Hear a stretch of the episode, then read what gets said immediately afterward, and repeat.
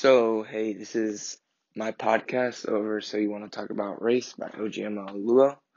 Um, this is my fifth episode over chapters 9 and 10.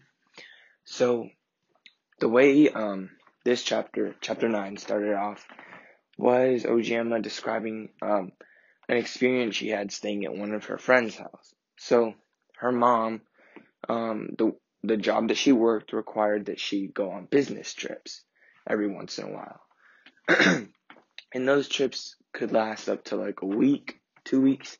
So during that time, um, Ijeoma and her brother Aham would spend time at um, one of her mother's friend's house.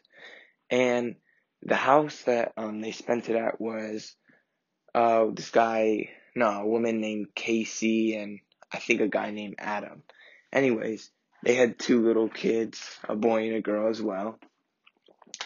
And one day they loved they loved the boys and girls. They had a lot of fun. And one day, a Monday came, um, first day of the week, and they had to walk them. Ijeoma and Aham had to walk them to the school bus. They didn't have to; they wanted to.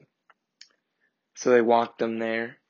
Then the kids get on the bus, and out of nowhere, um, a lot some kids on the bus shout the N word at um at Ijeoma and Aham. And me, and then many start shouting it and they they don't know what to do cuz they're they were 11 years old. Well, Ijeoma was 11 years old. Aham was a little bit younger than her. So they didn't know what to do. And then um they looked at um the the the kids of the people they were staying the house at and those kids were laughing at them. They were laughing. They weren't defending them. And keep in mind, Ijeoma and Aham were really close to those kids. So they didn't know what to feel like. So not only did they get laughed at, but they were called the N word by multiple kids on the school bus. And they weren't used to this type of um, behavior because they came from a small apartment in a in a more diverse area, and this place was uh, predominantly like white and su- suburban. So, what had happened? So, they went back to the house, and the next day they didn't comment anything, and the the, the a couple days later, um, the parents say, "Hey, are you gonna take our kids to the school bus?" And Aham said no. And the kids called them ungrateful, and the parents called them um, spoiled brats and ungrateful, spoiled. And the rest of the week, they said that they were called names by the parents, as in like lazy, spoiled, this and that. So they were they were extremely harmed by that. So then that Friday, their mom picked them up and she was talking about how good of a business trip she had.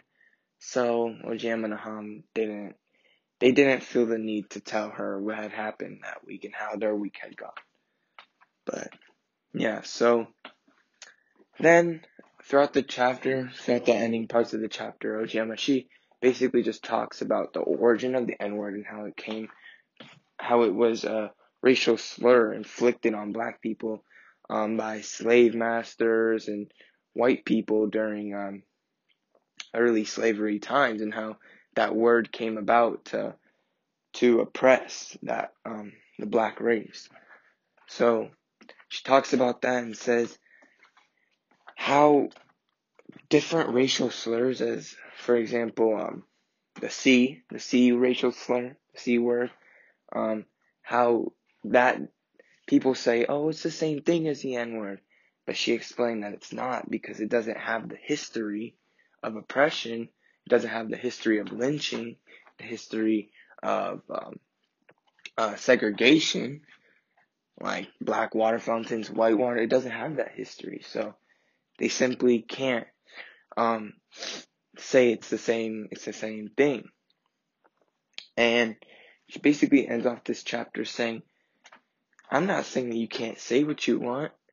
you're in a free country with freedom of speech. You can say what you want.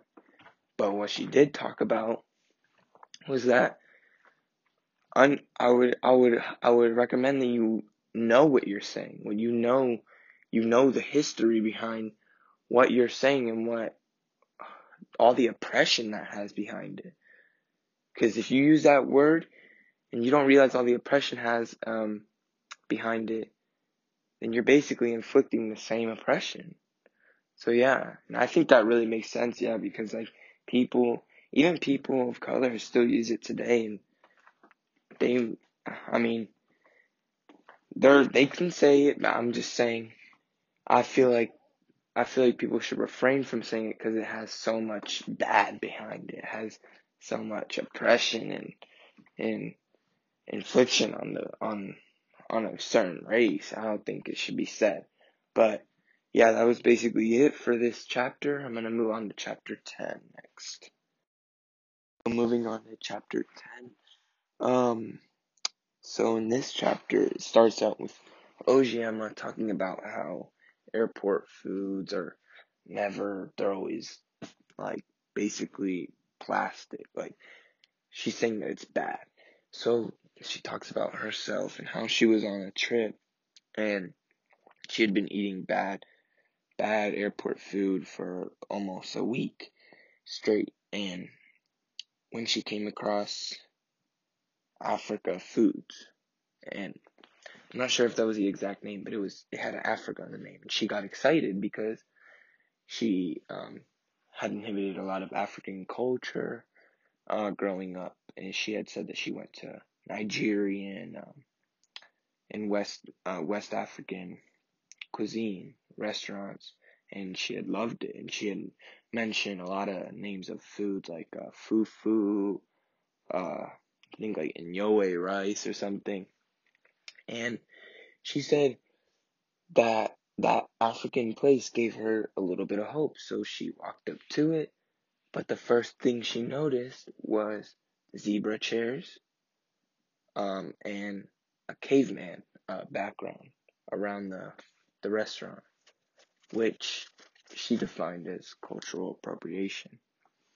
And then she looked at the menu to see if she had any hope left that this was traditional African food, and what she saw on the menu was nachos and burgers, and so um, she defines this as cultural appropriation because as like a dominant race, taking and um, using something that another race has created for their benefit.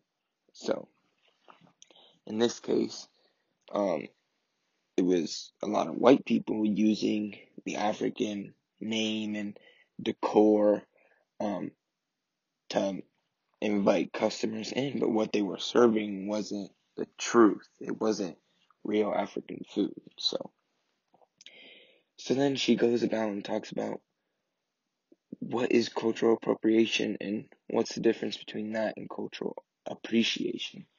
So, a cultural appreciation might be something like, um, let's say that African restaurant, it was an American um, styled African restaurant, but let's say they used traditional thing and they tried to, they tried to um, almost like,